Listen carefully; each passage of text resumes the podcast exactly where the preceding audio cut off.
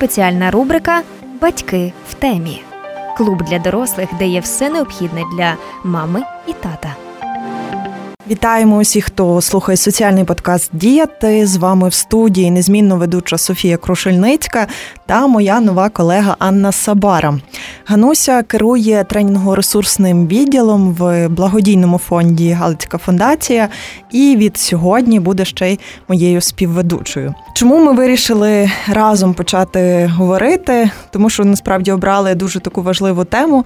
Зрозуміли, що сьогодні в насправді в захисті прав дітей найперше потрібно також працювати із батьками. Тому, шановні батьки, потенційні, майбутні чи вже теперішні, будемо вас готувати до того майбутнього непередбачуваного і, можливо, як ви думаєте, ще такого далекого, але щоб воно було для вас зрозумілим. Будемо говорити вже про це сьогодні. Так, всім привіт! Як Софія вже сказала, мене звати Гануся або Анна Сабара.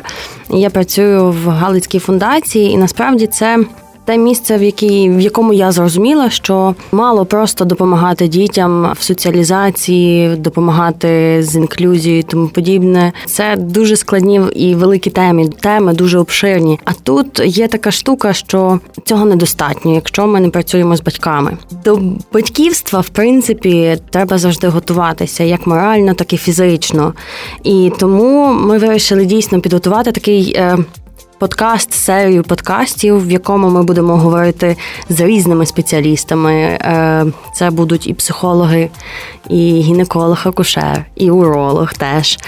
Педіатр, різні спеціалісти в різних галузях, які мають дотичність до роботи з дітьми, до роботи з батьками, для того, аби максимально допомогти кожному з нас стати хорошими батьками, стати хорошими людьми, які виховали гідно своїх дітей. От тому наша робота буде виглядати десь в такому ключі, що ми будемо говорити, багато говорити. Ми надіємося, ви нас будете слухати і будете набиратися якогось досвіду. Так, ми просто зобов'язані нас слухати, тому що до нас в гості будуть приходити постійно справді круті експерти. Бо ми, по-перше, за доказову медицину. По-друге, ми за щасливих батьків. А щасливі батьки можуть бути тільки ті, які готові до того, що часом можна бути трошки нещасними, але однаково розуміти наскільки їм Е, пощастило і наскільки в них все добре. Тому наша спецрубрика, яка, як ви вже зрозуміли, е, звучить як батьки в темі. Ми хочемо, щоб всі батьки були в темі. Це є такий собі клуб для дорослих, де мама і тато можуть поставити будь-які питання і отримати на них справді експертну відповідь. Діяти соціальний подкаст Львівського радіо. Тому починаємо спочатку. Це така собі тавтологія, але все-таки все починалося так з підготовки до вагітності. Тому сьогодні говоримо із Оксаною Негрич, лікарем, акушером, гінекологом, автором медичного блоку про жіноче здоров'я, асистентом кафедри акушерства, гінекології та перинатології факультету після дипломної освіти Львівського національного медичного університету імені Данила Галицького. Дуже довго, але ви розумієте наскільки буде експертно, і для нас насправді дуже важливо, що люди, які діляться цією інформацією, діляться своїми знаннями, які здобували і на практиці, і там і навчаючись сьогодні е, в нас. Тому я вітаю вас, Оксано. Е, привіт, дуже дякую за запрошення, тому що тема справді важлива, справді актуальна, і дуже приємно, що все більше і більше людей нею цікавляться і хочуть е, максимально підготуватися до вагітності, до батьківства і таким чином е, забезпечити здоров'я і собі, і своїм майбутнім дітям. Дякуємо, що ви таки погодилися до нас прийти. От і почнемо вже десь е, нашу е, розмову, тому що часу не так багато, а питань, як виявилося, надзвичайно багато.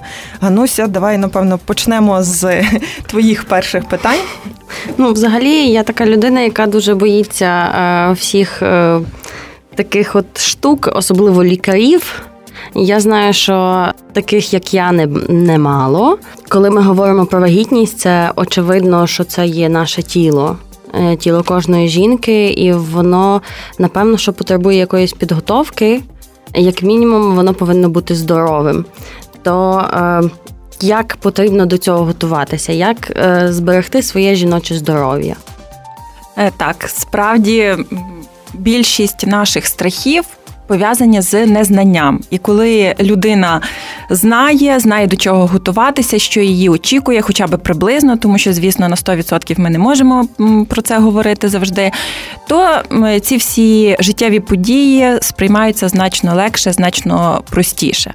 Е, тому, як ви правильно сказали, е, здорова вагітність починається зі здорової жінки. Тому, е, перш за все, наше завдання перед вагітністю оцінити стан здоров'я жінки загальний, не лише акушерсько-гінекологічну складову, і впевнитися, що ця жінка є готова до вагітності. Тому, перш за все, треба пам'ятати про регулярні профілактичні огляди. Це включає і огляд гінеколога, цитологічне обстеження, це щорічна рентгенографія або флюорографія органів грудної клітки, це загальні обстеження в сімейного лікаря, загальний аналіз крові і, і певні специфічні обстеження, які е, можуть проводитися і не е, в контексті планування вагітності, але якщо жінка вже планує вагітність, то вони є дуже дуже бажаними.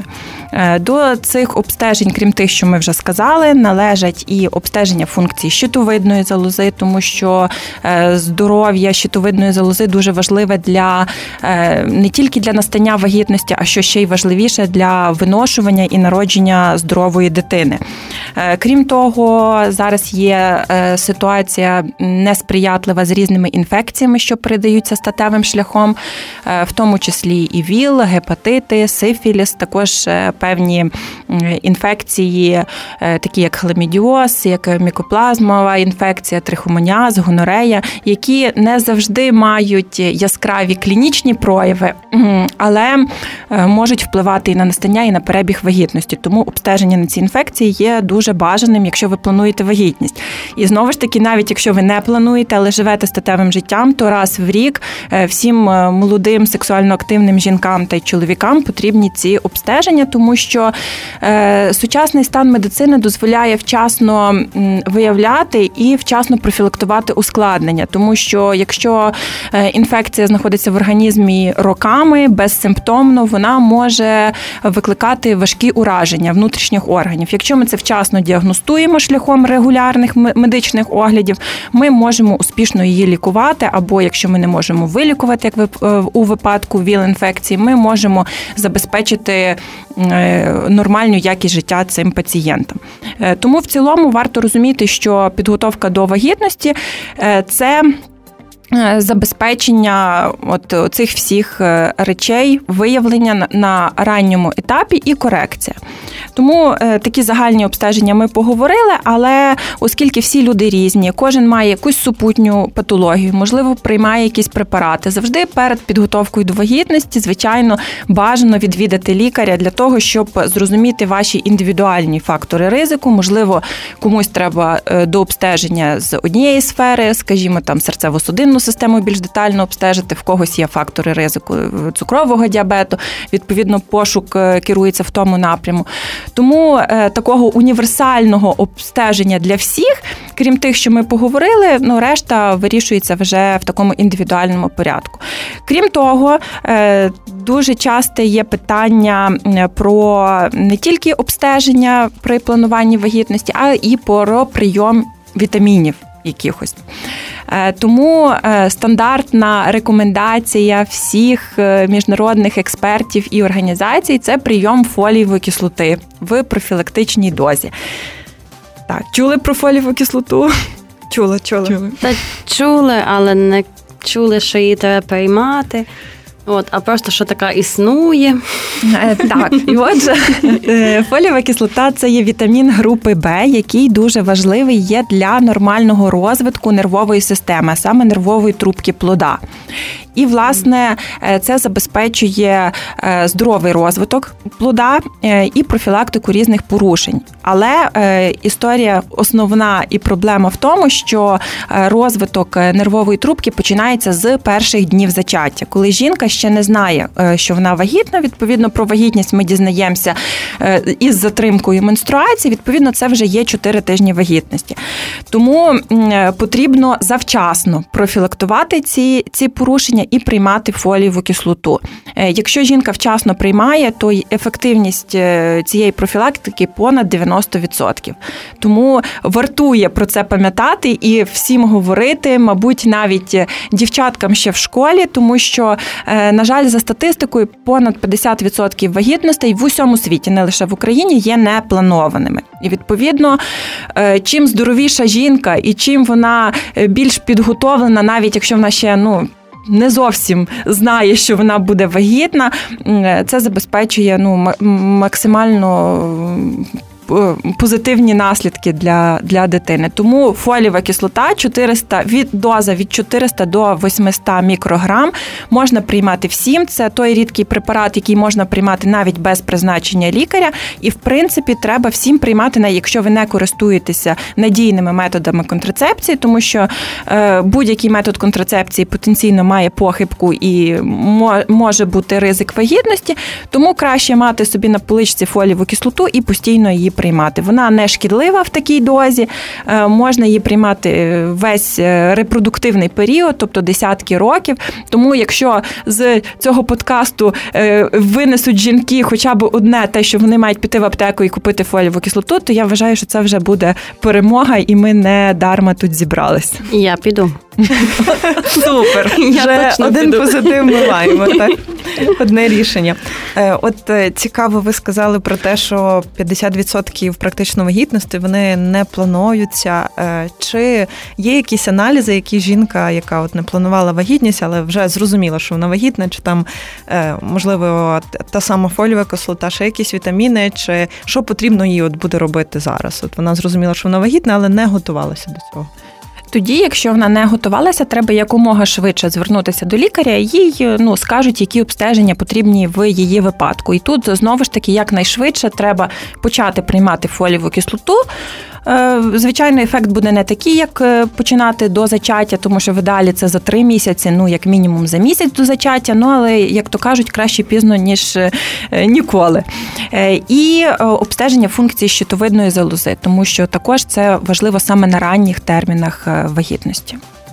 Зрозуміло, і дякуємо за та і ще, як я перепрошую, ага, дуже важливо, дуже важливо, що я забула сказати, це вакцинація перед вагітністю, тому що є інфекції, які мало того, що можуть ну на жінку несприятливо впливати і важко перебігати. Для плода можуть бути взагалі небезпечними, які викликають е, дуже інвалідизуючі вади розвитку. Це в тому числі краснуха, така банальна краснуха, якою ніби більшість мало би перехворіти в дитинстві або мали мати вакцинацію, але практика показує що е, все-таки значна частина жінок е, не має е, імунітету до краснухи, і варто перед початком планування вагітності перевірити, чи ви хворіли, чи ви маєте імунітет. Це аналіз здається імуноглобуліни G до вірусу краснухи.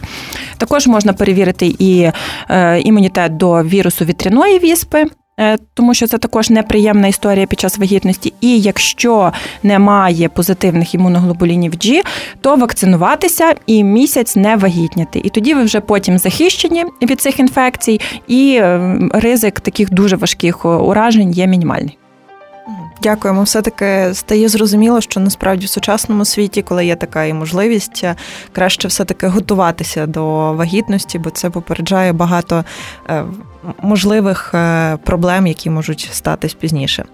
Е, наступним нашим таким блоком питання з Гнусою вже буде міфи та і стереотипи саме вагітності, підготовки навіть до вагітності і пізніше вагітності. Впевнені, що їх є безліч, особливо українці чомусь так дуже люблять плекати їх. І оскільки ви є також і автором блогу, напевно, зустрічалися з ними взагалі дуже часто. Е, перше, що б хотіла спитати, міфи, які ви чули і які вас е, найбільше вразили. Такі найпоширеніші міфи це те, що якась позиція під час статевого акту вона впливає або на ймовірність зачаття. Треба постояти берізкою, не вставати, десь там не підмиватися. Це дуже дуже популярні міфи, які живуть ще навіть серед жінок, які вже би здавалося, там вже трьох дітей має, і вона все одно вірить в те, що це це е, сприяє вагітності. Що певна якась позиція під час статевого акту, наявність, відсутність оргазму, що це все може може якось вплинути на настання вагітності. Насправді це все є міфи, які абсолютно спростовані. Тому що якщо той сперматозоїд має проникнути до яйцеклітини, в якій би ви позиції не займалися сексом, він туди проникне. Це саме стосується того, що хто навпаки не хоче завагітніти, все одно е, якась позиція підмивання, не підмивання це все не допоможе. Так, це все не допоможе. І так само є дуже поширені міфи стосовно планування статі, що якась знову ж таки позиція, терміни щодо статевого акту е, впливають на ймовірність е, появи хлопчика чи дівчинки. Це все є ймовірність 50 на 50. Як би ви не хотіли, природа за нас є розумніша, тому єдиний метод майже на 100% спрогнозувати стать це є так звана передімплантаційна генетична діагностика, але це є метод, е, який застосовується при застосуванні допоміжних репродуктивних е, технологій, тобто штучного запліднення. Е, тоді цей метод може застосовуватись. Тобто природнім шляхом побачити, який то сперматозоїд, бо стать залежить саме від сперматозоїда. До речі, це теж є міф в нас поширений, що ой, що то в тебе там третя дівчинка, то все ти, якась жінка не така. А насправді ну, це якби залежить від е, від чоловіка, тому що е, генетичний набір статевих хромосом жінки це є XX, а чоловіка XY. І відповідно, якщо X жіночий зустрічається з X в чоловіка, це є жінка, е, дівчинка виходить, а XY – хлопчик. Тому да, найбільший міф розвіяний. Я, якщо чесно, сама теж про це не знала, хоча я впевнена, що десь на уроках біології ми точно це проходили. Але е, справді це дуже важливо. Ганусі, а про які міфи чула ти? Ой-ой, е, це складно так сказати, того що я не дуже варилася раніше в темі вагітностей, е, бо якби сама такого досвіду не мала, не знаю, чи то добре чи зле. Тато каже, що зле, тато каже, що пора. Але я татові ем, ну, вірю, але не в тому питанню. Е, тому я вирішила, що я не буду в це сильно влазити. От єдине, що зараз вже так думаю, ну нехай часики тікають чи не тікають, бо мене дуже цікавить, чи мені треба боятися, чи воно залежить від віку, чи не залежить воно від віку, і як, якщо так? Так, на жаль, залежить, але не так, що часики тікають 22, а де твій чоловік, а де а де троє дітей. Хух, е, слава Богу. Так, але насправді, ну як би ми не хотіли, е, все одно біологія бере своє, і процеси старіння вони починаються ну ще від народження. Ми знаємо, так і загибель яйцеклітин теж навіть починається ще внутрішньоутробно. що дівчинка не народилася, але запас її яйцеклітин е, поступово зменшується. Але в цілому цей процес е, ну так активно наступає після 35 років. Після 40 це вже взагалі ну дуже швидко погіршується, е, зменшується і запас яйцеклітин, і що ще гірше, погіршується якість. Е, яйцеклітин, тому що може бути ще все ніби добре, візуально жінка здорова, все до е, все, все в порядку, і ніби яйцеклітин в неї е, так непогано, багато є. Але все одно з віком ця якість зменшується, відповідно, ймовірність завагітніти також знижується. Тому все-таки бувають різні ситуації, але в цілому всі рекомендують до 35 років, хоча б вже почати почати реалізовувати свою репродуктивну функцію, або якщо з певних причин, тому що бувають ну дуже різні ситуації. Е, є зараз така сучасна технологія, як кріоконсервація, тобто замороження яйцеклітин. І це варто зробити, якщо жінка е, ну, в найближчому часі не планує вагітність до 35 років, щоб знову ж таки е, цю якість яйцеклітин е, зберегти. Тому що, в принципі, здатність до виношування вагітності вона не настільки залежна від віку, вона більше залежна від цієї якості яйцеклітин. І відповідно, якщо жінка потім вагітніє в 40 і так далі, якщо ці яйцеклітини є молоді, все таки шанси на вагітність і на успішний її виношування збільшується. От, Але, е, на жаль, у ці міфи є, що ой, зараз такі дуже сучасні технології, от там якісь зірки Голівуду народили в 50 двійню, і потім ще ще раз завагітніли, і все в них добре. Ну насправді це трошки така ілюзія і соцмереж, і е, телебачення, тому що ну насправді ми ніколи не знаємо, в кого який був шлях до материнства, чи це були власні ті самі яйцеклітини, чи сама жінка виносила. Ну це дуже такі інтимні речі, про які не дуже хтось буде е, розголошувати інформацію. Тому все-таки варто пам'ятати, що медицина розвинута, але медицина не всесильна. Тому якщо е, Є бажання все-таки реалізувати свою функцію, треба ну, про це думати до 35 років. Ух, слава Богу, час ще є. Час. час ще є. Та, тому Гануся залишається поки з нами, а ми продовжуємо е, говорити вже про е, саму от суть, сама суть нашої розмови та ці такі найважливіші місяці е, і особливості вже виношування дитини. Та якщо все склалося добре, всі зірки зійшлися, е, і вік, і все підійшло, і яйцеклітини, і не запланований там буде хлопчик чи дівчинка, але е, що ж, е, якими є особливостями цих трьох триместрів, по-перше. А по-друге, от дізналась жінка, що е, вона вагітна, який от її алгоритм взагалі дій. Справді, як ви кажете, кожен триместр має свої особливості, свої нюанси, які є індивідуальні, але все-таки якісь основні риси ми можемо визначити. Ну, Якщо почати з першого триместру, а можна питання? Так. А що таке триместр? Триместр це є е, частина вагітності три.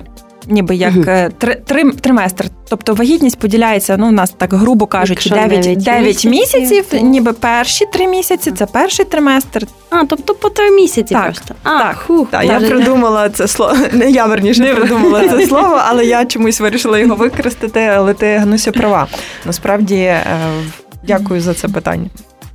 Так, тому перший триместр це перші три місяці, або так умовно 12 е, тижнів, тому що наші акушерські місяці ми ділимо не по 30 днів, а по 4 тижні. І вагітність так рахуємо в тижнях. Отак. Е, і перші ці три тижні є дуже відповідальними, тому що, по-перше, е, закладаються всі основні системи і органи. Тобто ще дитинка дуже-дуже маленька, але вона проходить шлях від двох клітиночок до фактично просто маленького, але е, вже організму з серцево-судинною системою, з нервовою системою, з ручками, ножками. Ясно, що вони ще маленькі і далі розвиваються, але все-таки це вже є маленька людина. І тому в першому триместрі особливістю є те, що будь-які впливи є небажані, тобто е, зовнішні, тому що оскільки ця дитинка є дуже маленька, будь-який вплив може глобально на неї вплинути. Тому тут мова йде про куріння, яке варто звичайно завершити ще на етапі планування або взагалі не починати. Але якщо так сталося, що жінка ну випадково знала, що вона вагітна, і в її житті присутнє куріння, алкоголь, якісь інші шкідливі впливи, е, це це якомога швидше треба припинити, тому що це теж є, е, до речі, такий міф, що не можна кидати курити під час вагітності різко, бо це дуже великий стрес. Ну насправді, чим швидше, тим краще. Тобто, знали, що вагітні, якщо ви все-таки курили, все зупиняємо, тому що якоїсь безпечної дози е, немає. Так само, як і безпечної дози алкоголю під час вагітності теж не існує, і е, е, там келих вина чи 30 грам, що ще гірше, це все ну не можна. Я таке, до речі, часто чула про те, що там піднімати тиск чи опускати, чи там ще щось, алкоголь можливий. Так, категорично, категорично не можна, тому що немає таких досліджень, щоб довели, як воно вплине. Тому потенційно будь-що, будь-які декілька грам алкоголю можуть вплинути негативно.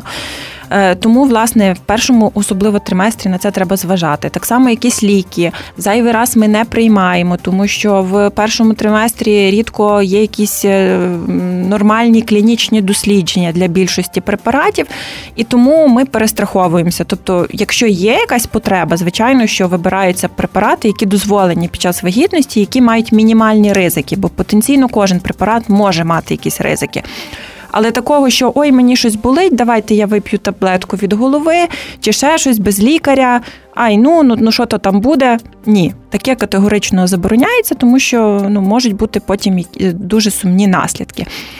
Крім того, здається, що перший триместр ще ніби ніхто нічого не бачить, і це часто створює якийсь такий ну, психологічний дискомфорт для жінки, тому що рідко хто розповідає про вагітність в цьому періоді. А симптоми то вже ніби і є, і може бути якийсь і біль в животі, і якісь е, запаморочення, нудота. Е, тому ну, цей період для жінок є такий дуже і хвилюючий, і в принципі важкий. Е, тому, власне, якщо не була підготовка до вагітності, варто зразу перейти до лікаря, запитати різні всі питання, які виникають в процесі, вони в будь-якому разі виникають. Ну і крім того, ще важливо при настанні вагітності зрозуміти, що вона є маткова тому що е, в принципі є такий стан, який спостерігається не так часто, менше 1% випадків. Це позаматкова вагітність, але воно, на жаль, може бути небезпечне для здоров'я і навіть життя жінки, тому варто ну, вчасно діагностувати цей стан. Так, це ми поговорили якраз про, про перший триместр. Е, насправді е, другий і третій, чим вони відрізняються, і е, чи насправді, бо дуже багато теж стереотипів і міфів ходить про те, що от е, в третьому, другий це такий ніби безпечний, він дуже, а в третьому там буквально ходити не можна, бігати не можна, каву вип'єш, тебе там тобі одразу зле стане. Насправді дуже так покрите воно все таємницею. Е, так, ну власне, насправді другий триместр є найбільш комфортним для жінки, тому що вже е, пройшли оці всі каруселі першого триместру, що її нудить, що їй важко, тобто більш-менш організм адаптувався до вагітності, але ще животик не настільки великий, ще не настільки набрана маса тіла, і відповідно вже жінка адаптована, вона вже найбільш так е, кайфує від того періоду. В цей період найбільш рекомендуються якісь подорожі. Ну тобто можна собі далі продовжувати жити звичним життям. В цілому, взагалі, під час вагітності, якщо це є нормальна вагітність без ускладнень, без якихось проблем, можна робити все, що завгодно. Ну крім того, що ми поговорили, якісь е, шкідливі звички. А так жінка може спокійно жити статевим життям, подорожувати, займатися спортом, навіть не тільки може, а потрібно займатися спортом і в другому триместрі, і в третьому триместрі. Взагалі немає таких. Е, обмежень для фізичної активності, крім звичайно травматичних видів спортів. Тобто, якщо ви там займалися верховою їздою, ну то варто на період вагітності е, трошечки відкласти це захоплення, чи якісь там лижі, сноуборди, бокс. Е, бокс однозначно. Та, Це вже хто що любить.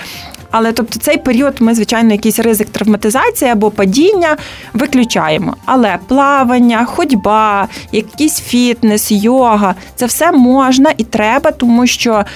Е, по-перше, сам сам процес пологів це процес такого важкого, виснажливого фізичного навантаження. Відповідно, жінка, яка лежала 9 місяців, ну вибачте, що з її м'язами буде. Тому однозначно ми це все продовжуємо. Якщо жінка до вагітності не займалася спортом, це прекрасний період почати, але почати все поступово. Тобто найбільш фізіологічним це є ходьба. Півгодини в день, хоча б це вже буде достатньо. Якщо є можливість плавання, супер. Е, і тут ще, до речі, нам постає ще один міф, про який ми забули, що їсти за двох. Так, є таке є. То я і так так є. Ну, от е, знову ж таки, вагітність це час переглянути свої харчові звички і не їсти за двох, просто їсти збалансовано. Фактично, там добова потреба калорій зростає. Лише в третьому триместрі, і то незначно, тому е, на якісь плюшки і цукерки не варто налягати, а просто старатися їсти збалансовано, така така звана е, середземноморська дієта.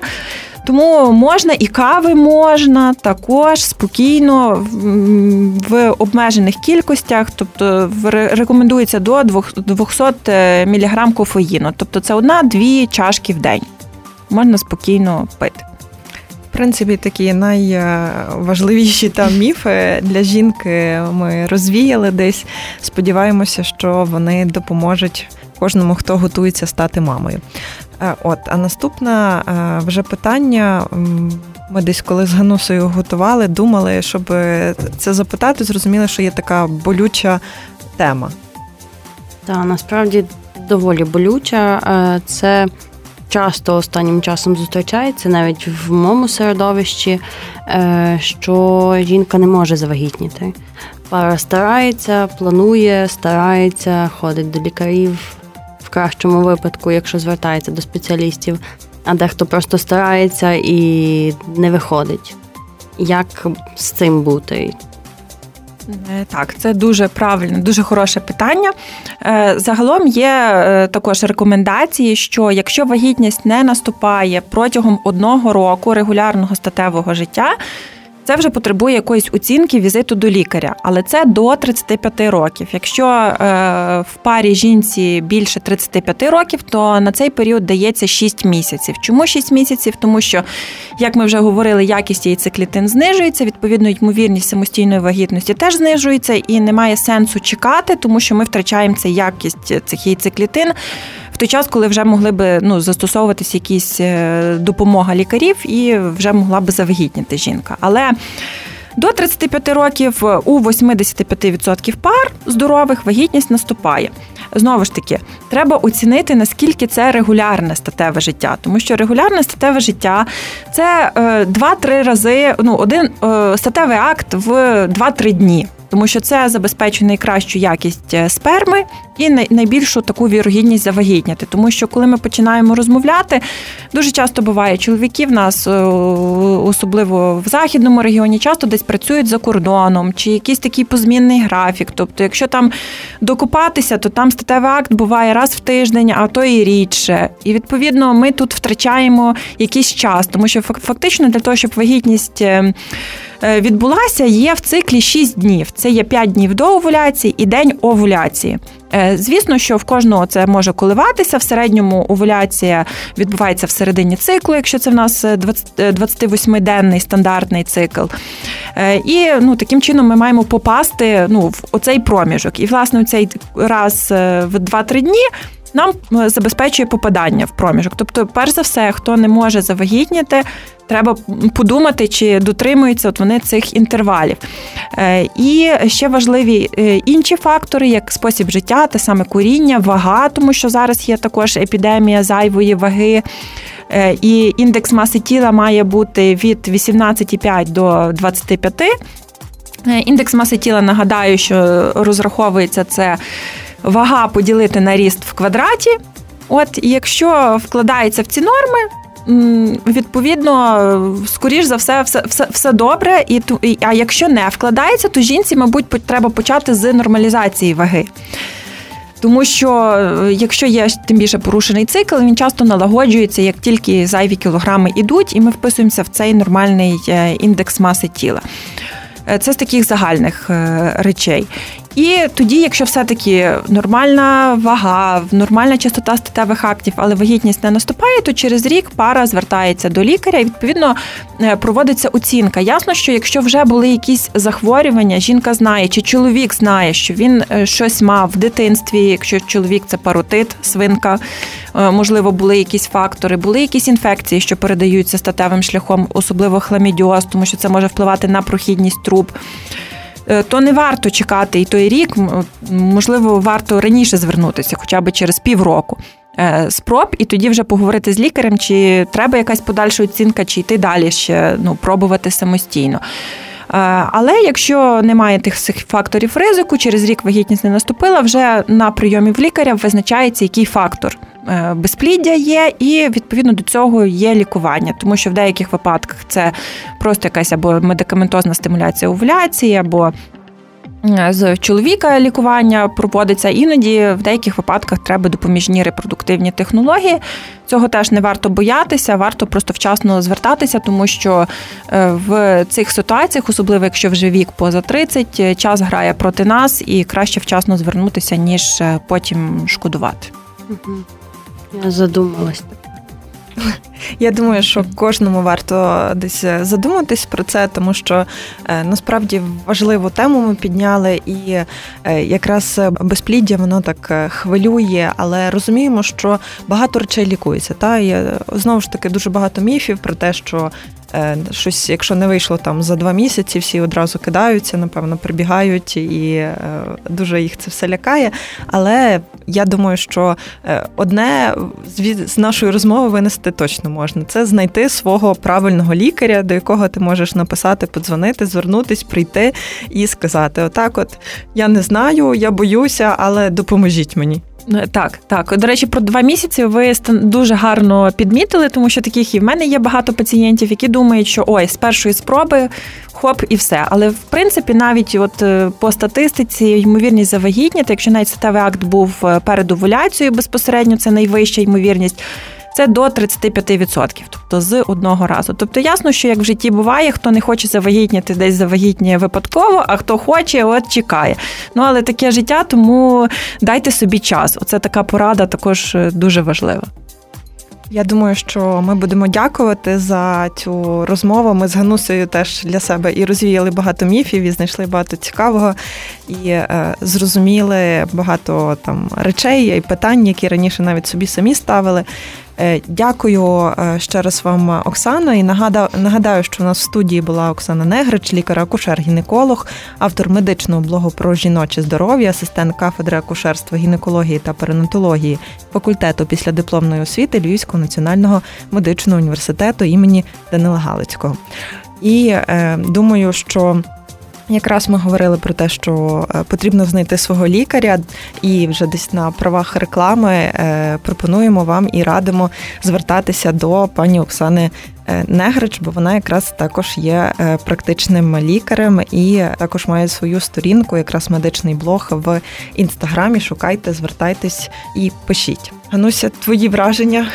Та я просто сижу і думаю, що дуже багато інформації, яку ще треба оце от дозбирати. І тому в наших подкастах ви ще можете потім знайти. У нас буде така класна е, тема, яка буде е, стосуватися власне пологів, е, буде стосуватися того, як готуватися до них. І все навколо цього всього процесу. Я думаю, вам буде цікаво як і нам. Та. Нам дуже сильно. Тому до нових зустрічей і нагадуємо, що з вами у студії була Софія Крушельницька та Сабара Анна і Оксана Негрич. Дякую, дякую вам за увагу. Всім бажаю планованих і вдалих е, вагітностей. Дякую. Програма DI – це діяти заради майбутнього.